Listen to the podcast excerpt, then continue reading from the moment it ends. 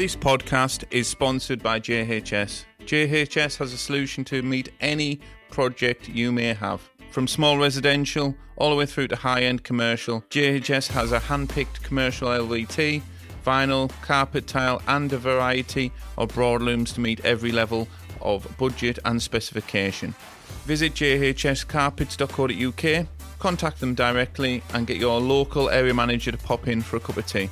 Now sit back, enjoy the show, and don't forget to hit the subscribe button.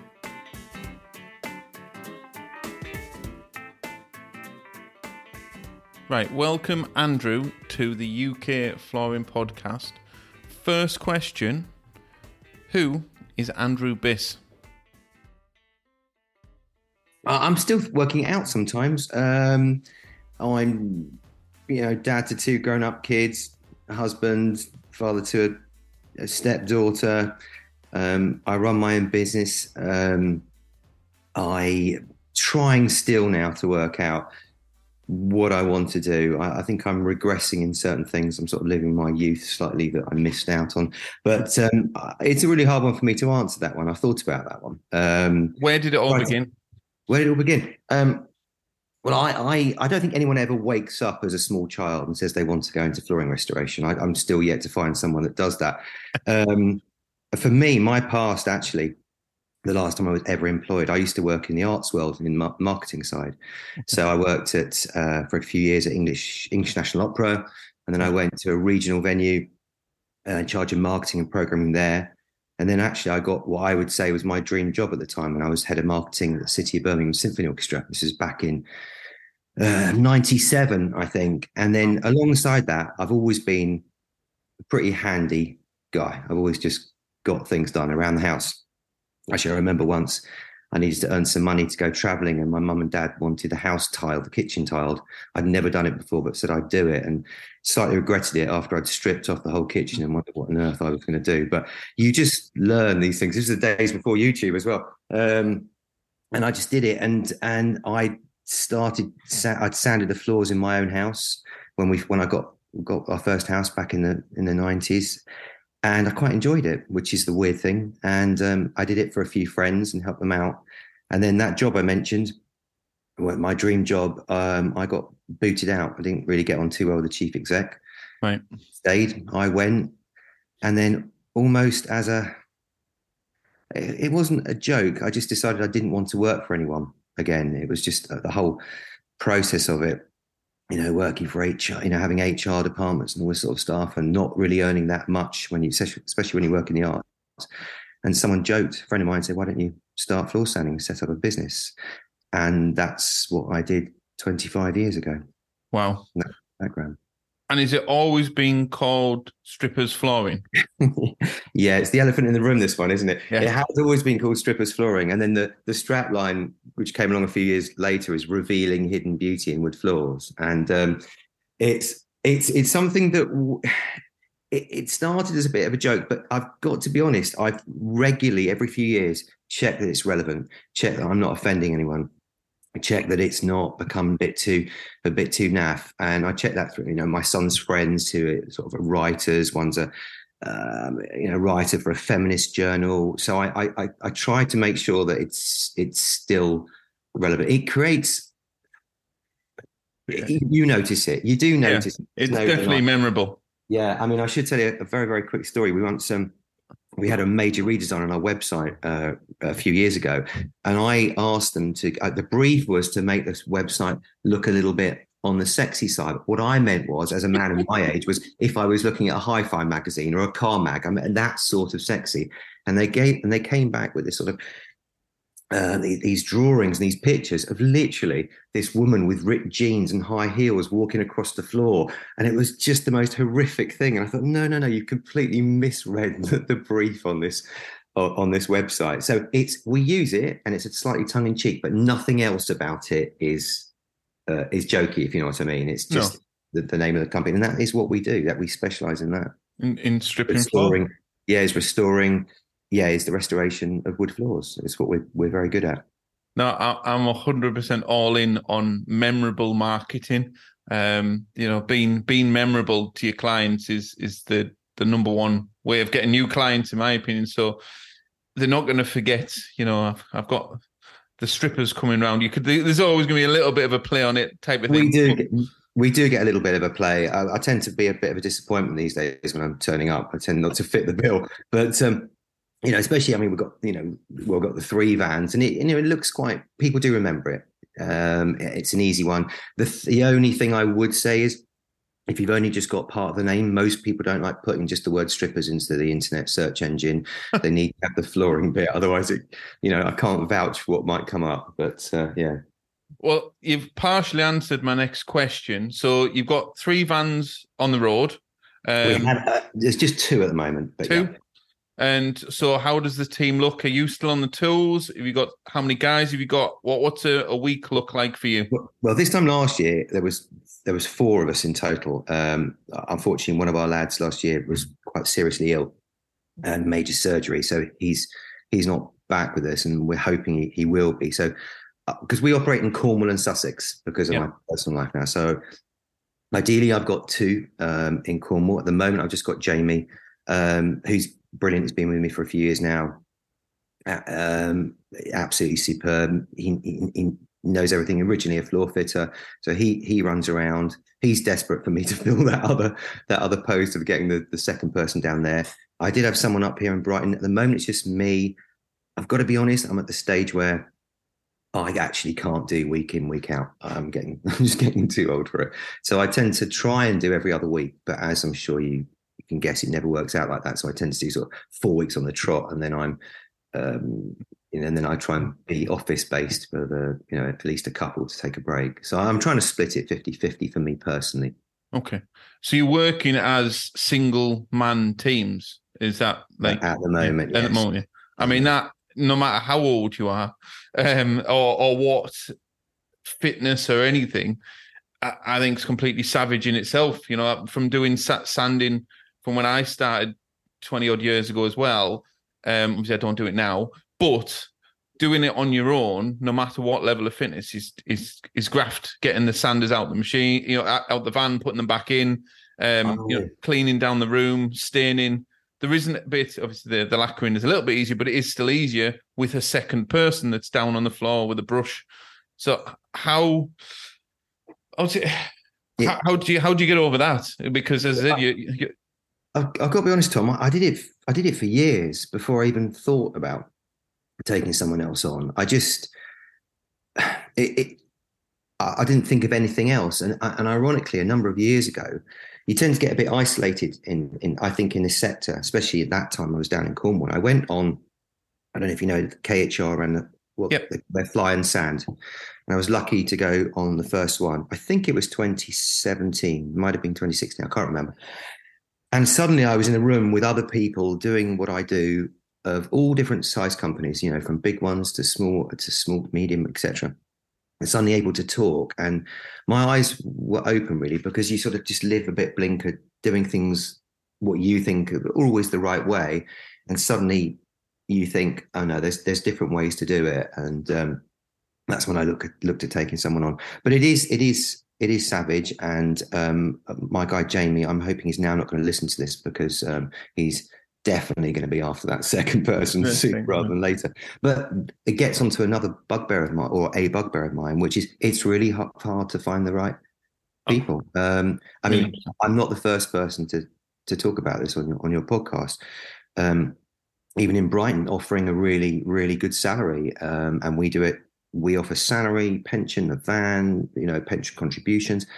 I'm I'm finding it really hard to get someone, and then the apprentice, you can't get someone down in the southwest because you've got to send them up to uh, floor skills, isn't it? Um, no, there's yeah. yes, floor skills for the two days a week. I I just can't afford to to do that and hope and stick them in a hotel for three nights and send them back. I've tried really hard to get an, um, uh, an apprentice, but on normal car, um, the carpentry apprenticeships, it, it doesn't work. It's it's not applicable to the sort of skill set that we need or they need.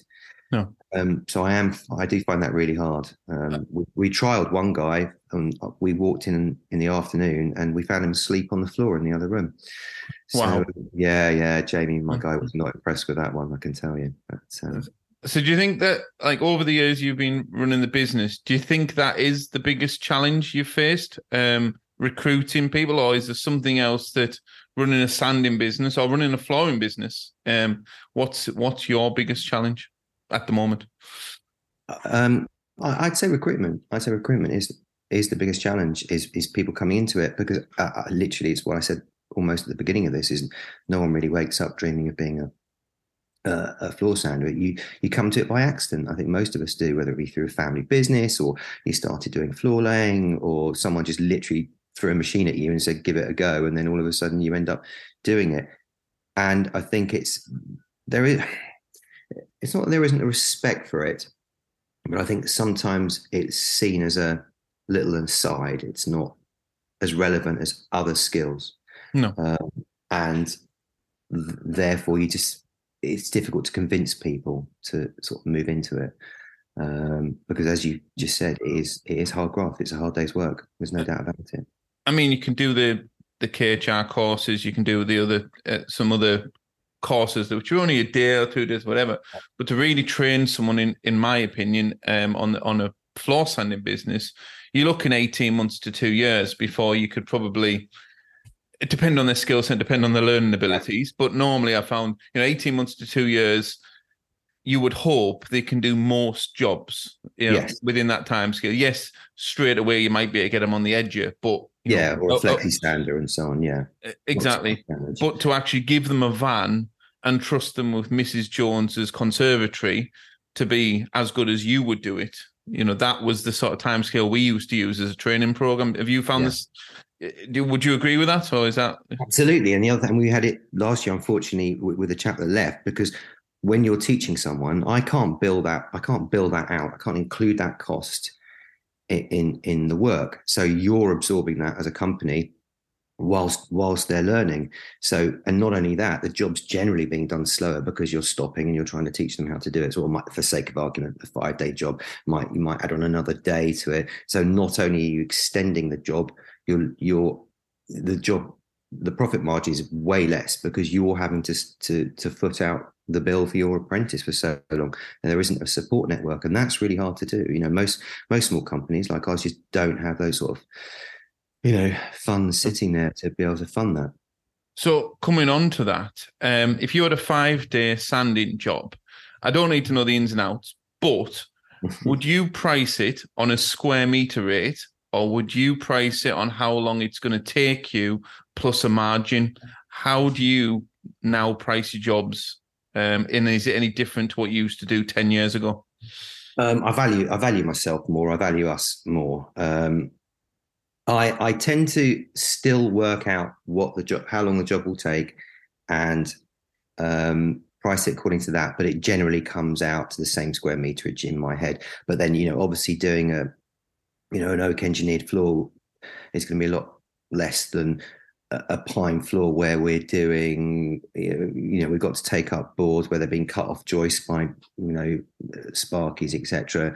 Uh, you know, there's you know bitumen around the edge and so on, a lot of restoration work. So we now do it. So we exclude a lot of repair works. We give an estimate to the repair works, and then that's sort of priced, uh, I suppose, on an hourly pro rata rate and then the sanding because you know we know how long that's going to take. Stairs, we if we have to do stairs, we always do on a on a timed basis. We never give a fixed price for stairs, even after 25 years, because I hate doing them. Yeah. But I mean, one of the things I, I wanted to talk about the you say we talk about teaching.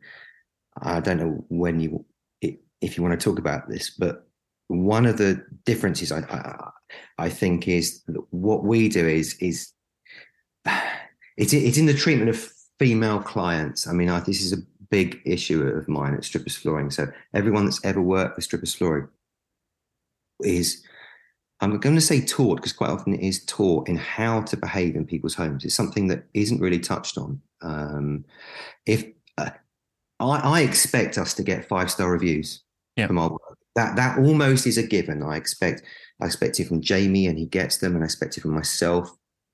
Um, and but the difference is is is how to behave in people's homes. I, I cannot tell you the stories I hear from female clients about trades, and I'm not talking necessarily flooring here. I'm talking across the board of trades that uh, you know, a lot of what were now termed as microaggressions in language, in let's take a, I was talking to a client the other day, you know, leader, I think she's a, a really high level uh, vet, um, trained professional, and talking to a trade with her husband, and the, the, chap is literally just looking at the at the bloke, at the husband, even though the conversation is being led by her. Yeah, being he, he's not even aware he's doing it. Hmm. You know, the decisions are being made by this woman. You know, the husband just happens to be there in a conversation. Simple things like, I mean, it's almost a joke, but if you're working in a lady's house, you really shouldn't be leaving the toilet seat up. But again, there are trades that do it. I mean, I hear a story. I had a story. One client told me because I had to go in and look at doing some work. She had an argument about paying the bill. These things happen, disagreements. Um, and they'd threatened to hold the keys back to keep the keys to this woman's house unless she paid the bill. I mean, it's just terrific, really. Wow. Yeah. So we we try really hard to to respect the fact that a home is effectively a woman's ultimate safe space, isn't it? Your let's say your wife, you want the one place that she knows she's 100% safe is in her own home. Like some, sorry, I'm I'm going on here. Uh, quite, but but what we don't realise is we're not going in and fixing a tap for half an hour. We're quite often there for a week, possibly even two, on a big job. Yeah, we we have a big impact, however tidy we might be, on on people's lives. And I think what isn't taught and what a lot of people don't have is the skills to know how to how to manage that side of things, not yep. just work how to talk to clients, how to maybe realize that a client is sometimes having a bad day in their own home as is allowed, how to just respond, you know, how to respond to that or not respond to it sometimes. Um, so that for us is, I think, is a key. I, th- I think it, I think you made a really good point there, which I, I, I well, I have. I, I would say it, it was it was also a non-negotiable um, for me uh, exactly what you've said with clients' homes and how we treat it, and you know, hoovering driveways. If you you know, if a bit of dust goes on the, all that type of stuff. You know, how you would expect your own home. That that was also non-negotiable for me. Um, but obviously we we're a training provider as well, so we offer sales training, and our sales training is all about asking the right questions, not about telling the client this and the other. But the advanced level of what we could integrate into our training is home etiquette, which I'd never thought of. We obviously do this. We want to get people more profitable. We want people more getting more business. So we can say from the minute you get out the van to go and um, price up a job, we can train that that that, and we can train the quoting process. But then we stop there, and I think we've mm. dropped the ball there because it's as probably important as how you show up as an individual to price the job to how you turn up um, so you've given me a great idea for the next level of training of just how well, how I need to talk to you because it's it's it's it's it's something I've been working on for a long time. But yeah, maybe that's another conversation to be had. Um, but no, that, a lot of it, a lot of it you can't teach. Some of that you can't teach, and that depends on who you're employing. That's the other thing you've got to to I think understand. It's, it's down to SOPs, you know, standard operating procedures. Just um, and setting them in place and embedding them in, into your team. You know, and as the team grows you know, this is like unfortunately, and some of it does come down to common sense, which some people lack lack sometimes. But the basics of, I mean, you could even deep dive into this if, like, you know, if the client says use, um, please use the kettle. Do you rinse it, rinse your cup out and put it on the side, or do you just leave it on the mantelpiece? I know these are like, you know, maybe people like me and yourself would have a, you know, enjoy a cup of coffee in a customer's house and we just wash it out because that's it's non-negotiable. Yes. But some people would just not see that and leave the cup on the fireplace where they were edging, which yeah, you know, that's probably not the right thing to do. So I think you've got to really sort of and, that might be okay if you've gone in and done 20 minutes and, and you made a cup of tea and then you've disappeared and that's it. They don't see you again. But if you're there for a week, then the client gets a bit tired of doing a washing up when they've given you use of the kettle if you're you're going to do that. But it's all again, some of that said some of that can't be, some of that can be taught. Some of it, I think, is especially when it comes to attitude, um, to women and the use of language and so on, that can be difficult to teach. I mean, I I had a client that she'd have this guy that would regularly stand in the doorway blocking her entrance with sort of arm across across the doorway and, and sort of chatting with her and not it's a simple thing not allowing sort of not a way of escape but feeling like he'd sort of trapped her by blocking her into the room. Now that chap i'm sure had no intention of doing that. Absolutely none. But it's it's it's learning. And I, I know that using the word woke is possibly not the most popular word and possibly definitely not in in our industry but sometimes it is it is relevant and you've just got to look at changing sometimes our habits and just changing an approach. Because I, I notice you you call them I call them clients. I don't call them customers. I call them clients. I call a customer someone that walks into Tesco's buys something and walks out. That's a customer. Yeah client is someone where you before you've even walked in the house, you started building a relationship with them, haven't you? Absolutely. you whole, they haven't picked you just like that.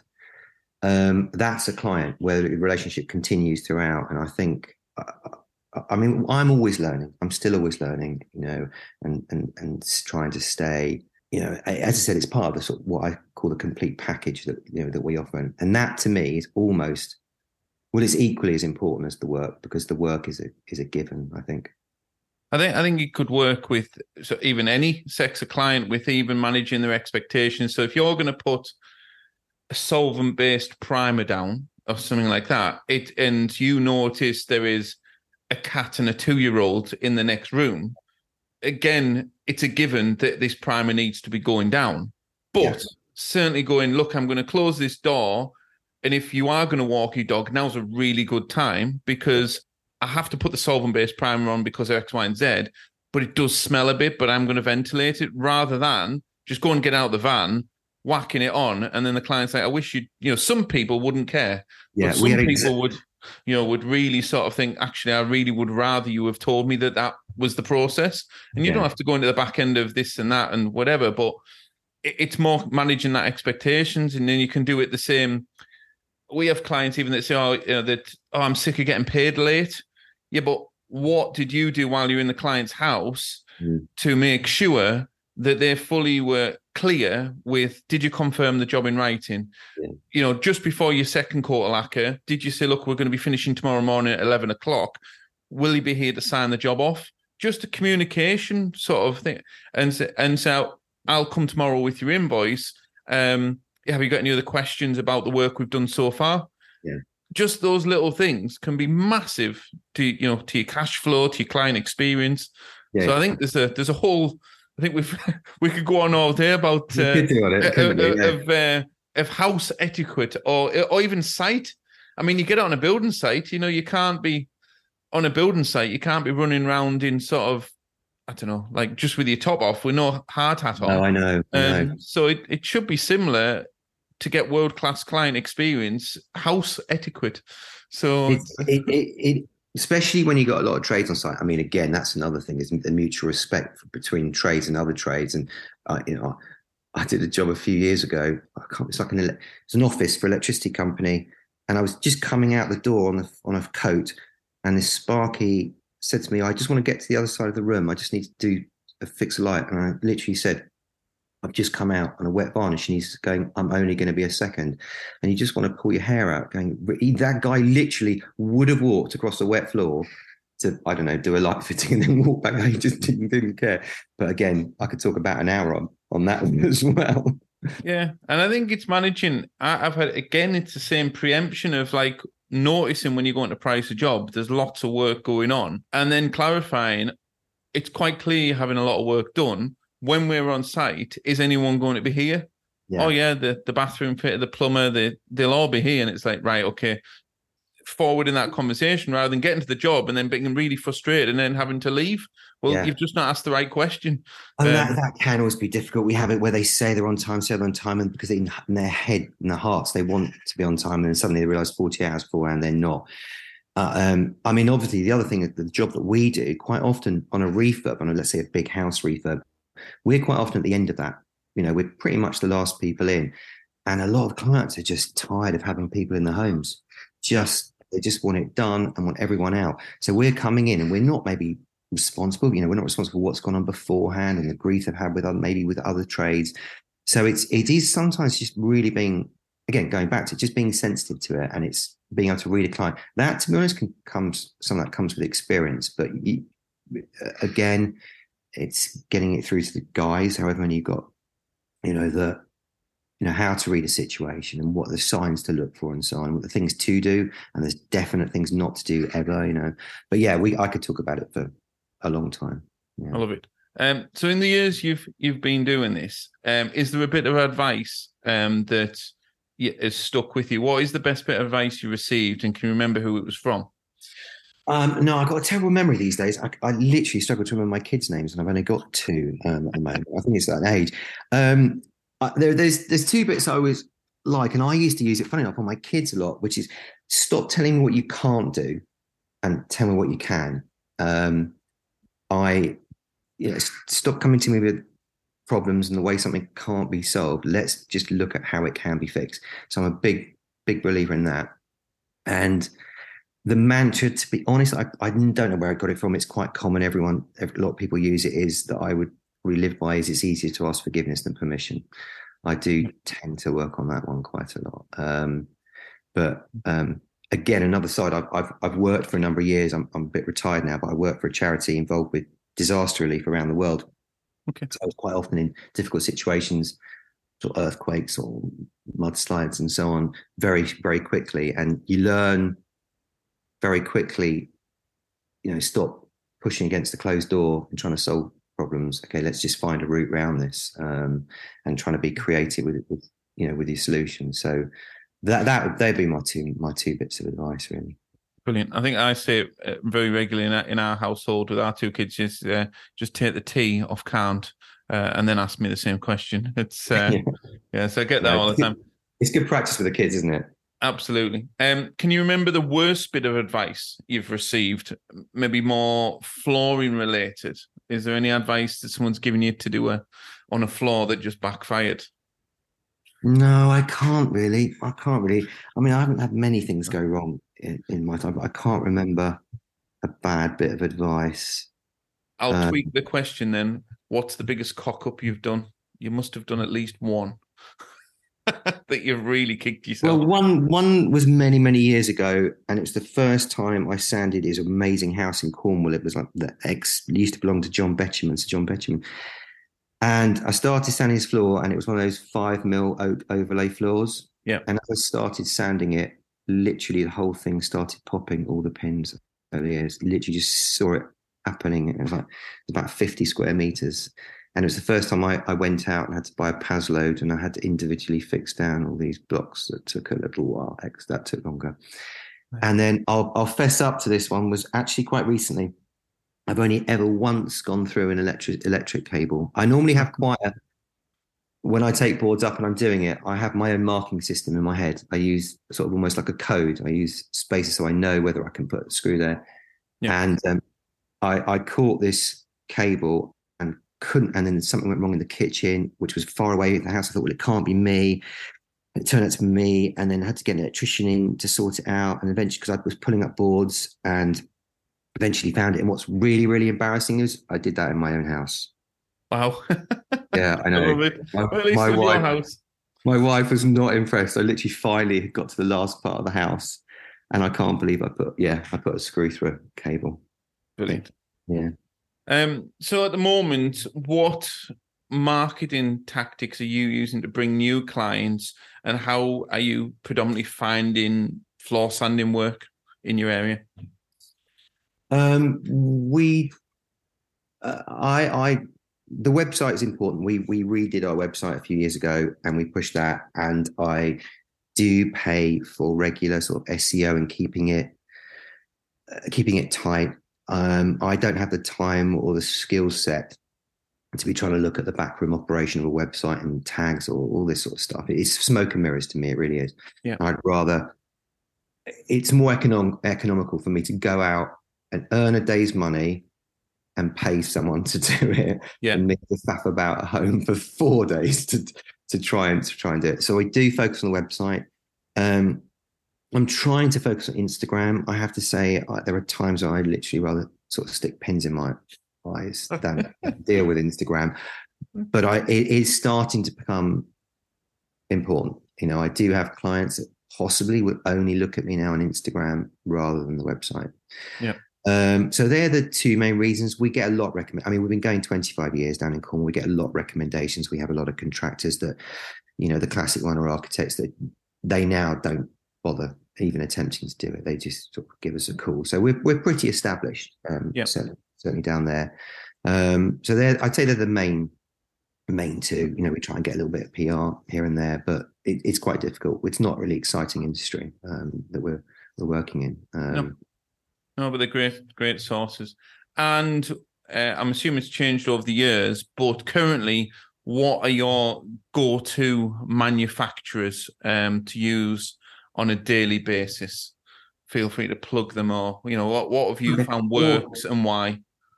Um, okay, so when it comes to machinery, I must confess I'm I'm a, a Lägler man. I've still got the same one that I bought from Carl Rose, the, the, Right. the um, um, uh, Katie and Pete's father, 25 years ago.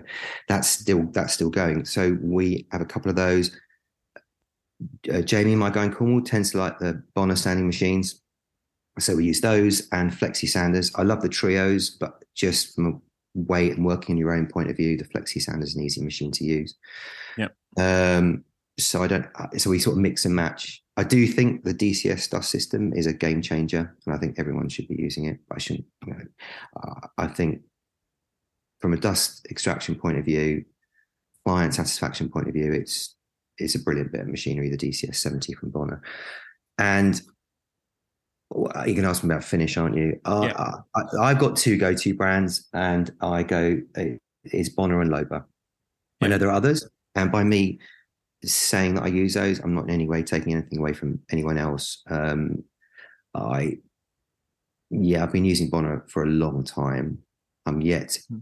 to be called back on a job that it's failed. Um, I have a very strong relationship with them. We've actually just carried out a project for a social media influencer doing her her home, and it's been fully filmed. I think it's due out in a few weeks by Bona. Uh, I don't think I'm giving anything away by saying that. It's quite exciting, actually. Um, you know, we were all interviewed, despite having Bona machines. We they palleted in a couple of sort of shiny new ones that would look better on film than our ones are a couple of years old. Um, and um, you know they've got good support. It's a bit like a family sometimes. You know, I've been using Bona stuff for so long that you know you're always going to have the odd difficult day, aren't you?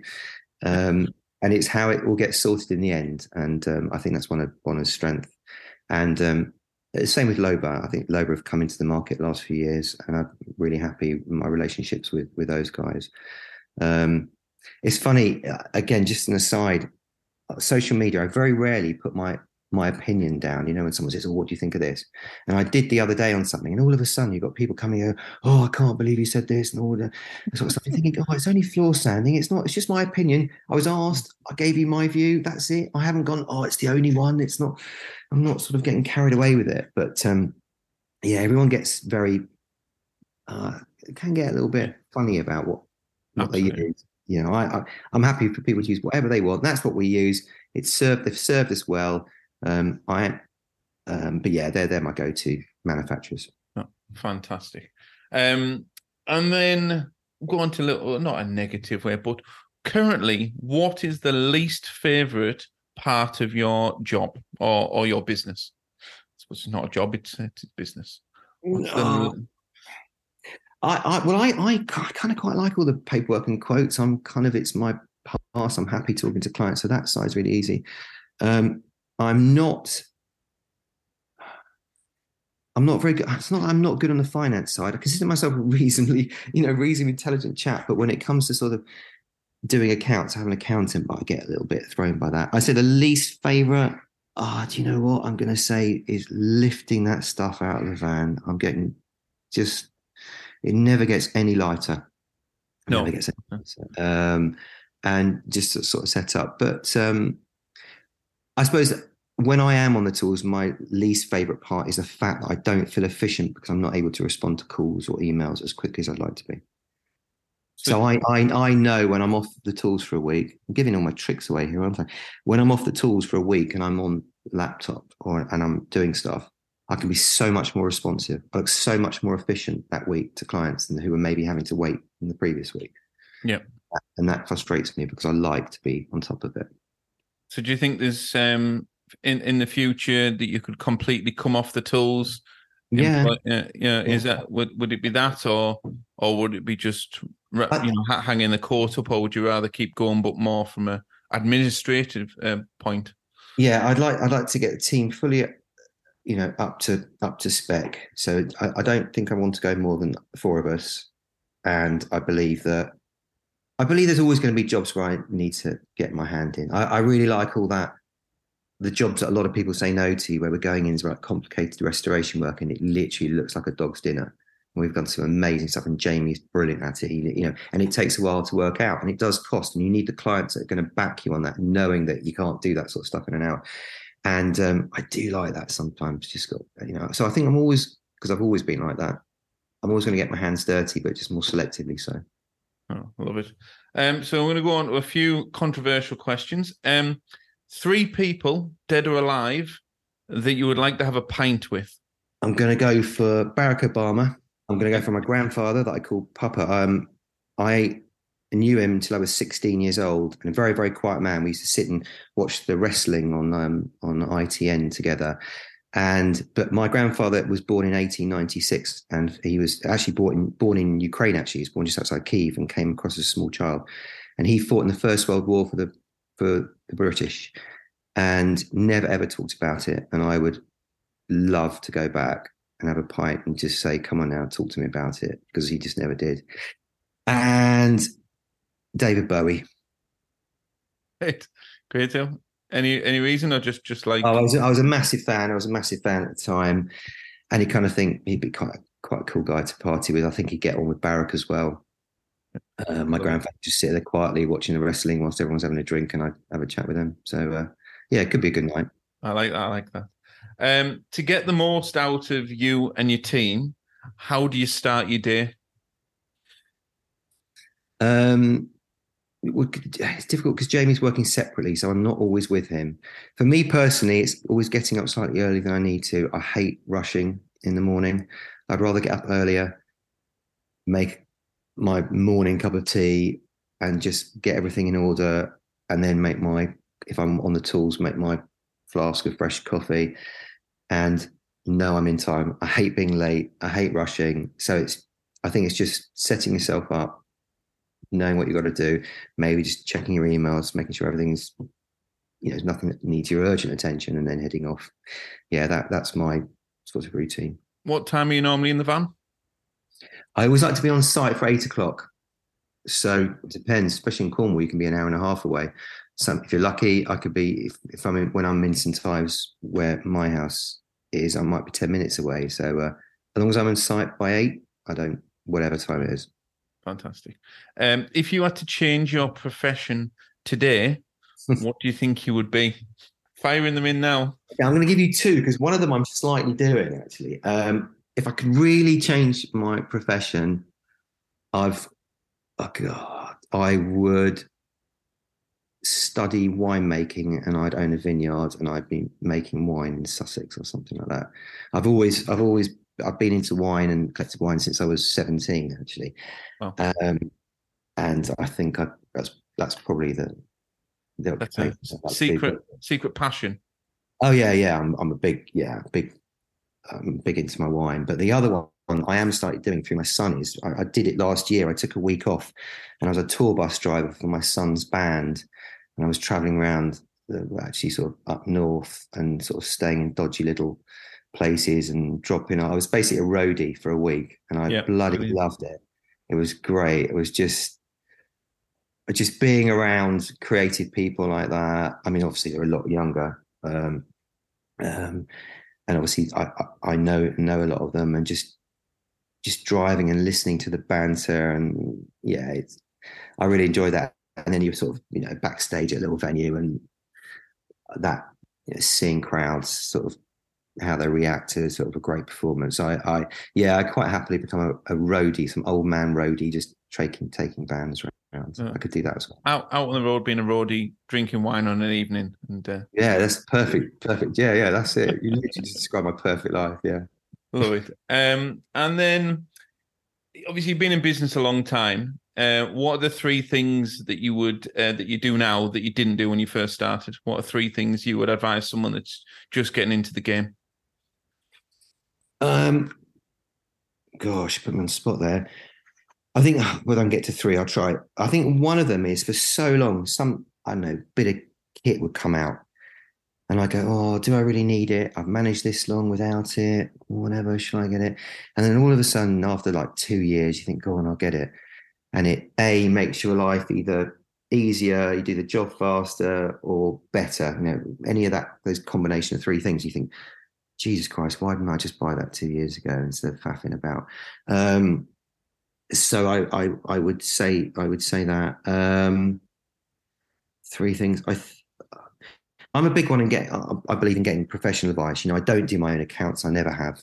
Um, I, I think you know, I could fit a kitchen, for instance, if I really wanted to, but it would take me a week and a half. I could yeah. go out and uh, work for two days and get a professional kitchen fitter to do it, do a job much better.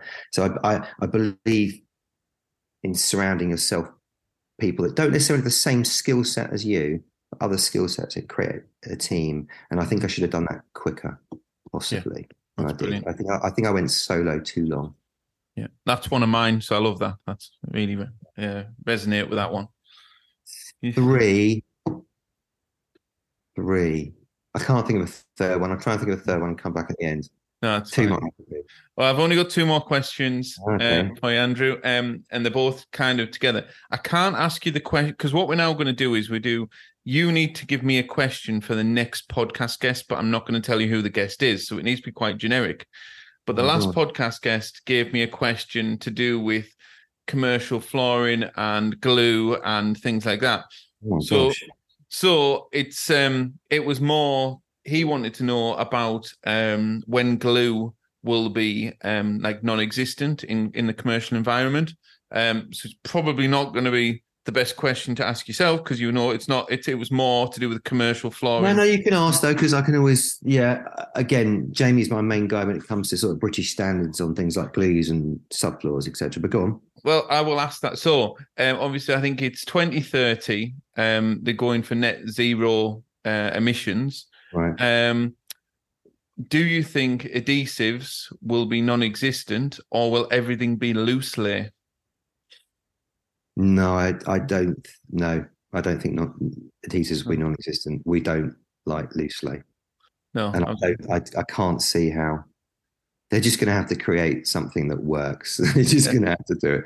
Um, I was thinking the same. If it, they're going to create a new technology or, or water based or whatever it is that's completely carbon neutral. I don't know enough about it, but they got someone's got to be able to create it so it's still doable to stick down. Maybe I don't know. They can create the most amazing even phones that bend. They can put in nano carbon technology. There's amazing stuff that they can do. I'm quite sure they can invent an adhesive that works that is more sustainable and goes works towards you know net zero targets. You've got to be able to do that. Good. Yeah. I'm not going to worry about that one though, Tom. No. Hopefully, you'll be out on the road somewhere drinking wine. Um, well, well, I'll tell you what. Then this can be my question. Oh no, I can't tell you what the question is. I have to tell you after, don't I? No, no. You know, you tell me live on the podcast. What is the question for the next guest? I'm I'm going to take it away from flooring because let's face it, this is not the most. Actually, I should tell you a story if we've got time in a minute. Um, is I want you to ask them if they could go on stage and sing with any performer live or dead and do a duet, who would they do it with? How about that? Fantastic. Yes, that will be getting asked on the next one. I love that. So, um, um, tell, you can tell me the story, then I'm going to end with my most difficult question. So um, I was last week. I, I found out I'd been invited as a, for the first time. I'm going as a guest the Contract Flooring Journal Awards, this sort of star-studded thing. And I was telling this friend of mine, and um, um, I'm not blagging here, but he's he's quite a cool friend. He's actually uh, one of the producers and currently the director of Ted Lasso. He lives down here. Okay. If you know that, and um, he's he's as I told him that we we went camping at the weekend, he told me he'd just been nominated for an Emmy Award wow. in LA, and I was thinking, there's me telling him I'm going to the contract flooring, and he's saying he's just been nominated for an Emmy for Ted Lasso. I'm thinking, oh god, bloody hell, there's something wrong here. I was going, he's trying to be very enthusiastic for me. it only went so far. No, I think it's still important. It's still important, just just on a slightly different level. So yeah. my final and most difficult question, um, and this is take this question how, however you want to take it. Mm-hmm. Andrew, what is holding you back? Do you know what? Last night, I'll, I'll tell you what's holding me back. I'm the world's worst sleeper. I have been since I was 18. I've never really had more than about, if I'm really lucky, five hours sleep a night. Last night, the night this morning, I woke up at three and I didn't get back to sleep till about half six. So I, I quite often go on three, four hours sleep. And when I read all the books, well, in theory, I probably should be dead actually. But um, I actually sometimes believe that lack of sleep, if I if I slept eight hours even once, God knows what I'd be capable of doing. Who knows? um, but this morning, I'm definitely feeling that maybe um, lack of sleep. Um, on a more business note, sometimes it can be sort of not lack of funding. It's it's you know sometimes you can have the ideas. I mean, we were talking about them earlier. It, you know, it's like knowing where to go to with them, and maybe having someone that has got faith in you that can back that idea in the long term. Yeah. let's work on this together as a project. You know, you've got a certain skill set. You know, maybe I can bring the money or exposure, whatever. Kind of not like a dragon's den thing, but that sort of thing.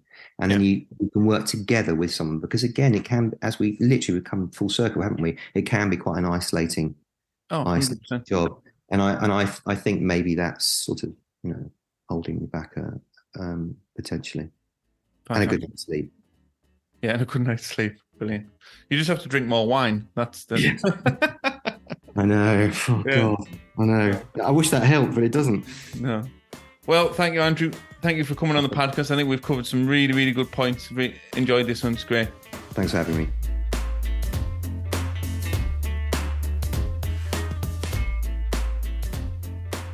As you may be aware, we have built a brand new training centre here at Cockerill & Co and the opening day is on the 1st of September, and we'd love to see you here. We'll be releasing more information on social media, but please book out in your diary Friday, the 1st of September, 10 till 8 o'clock at night. We'll see you there.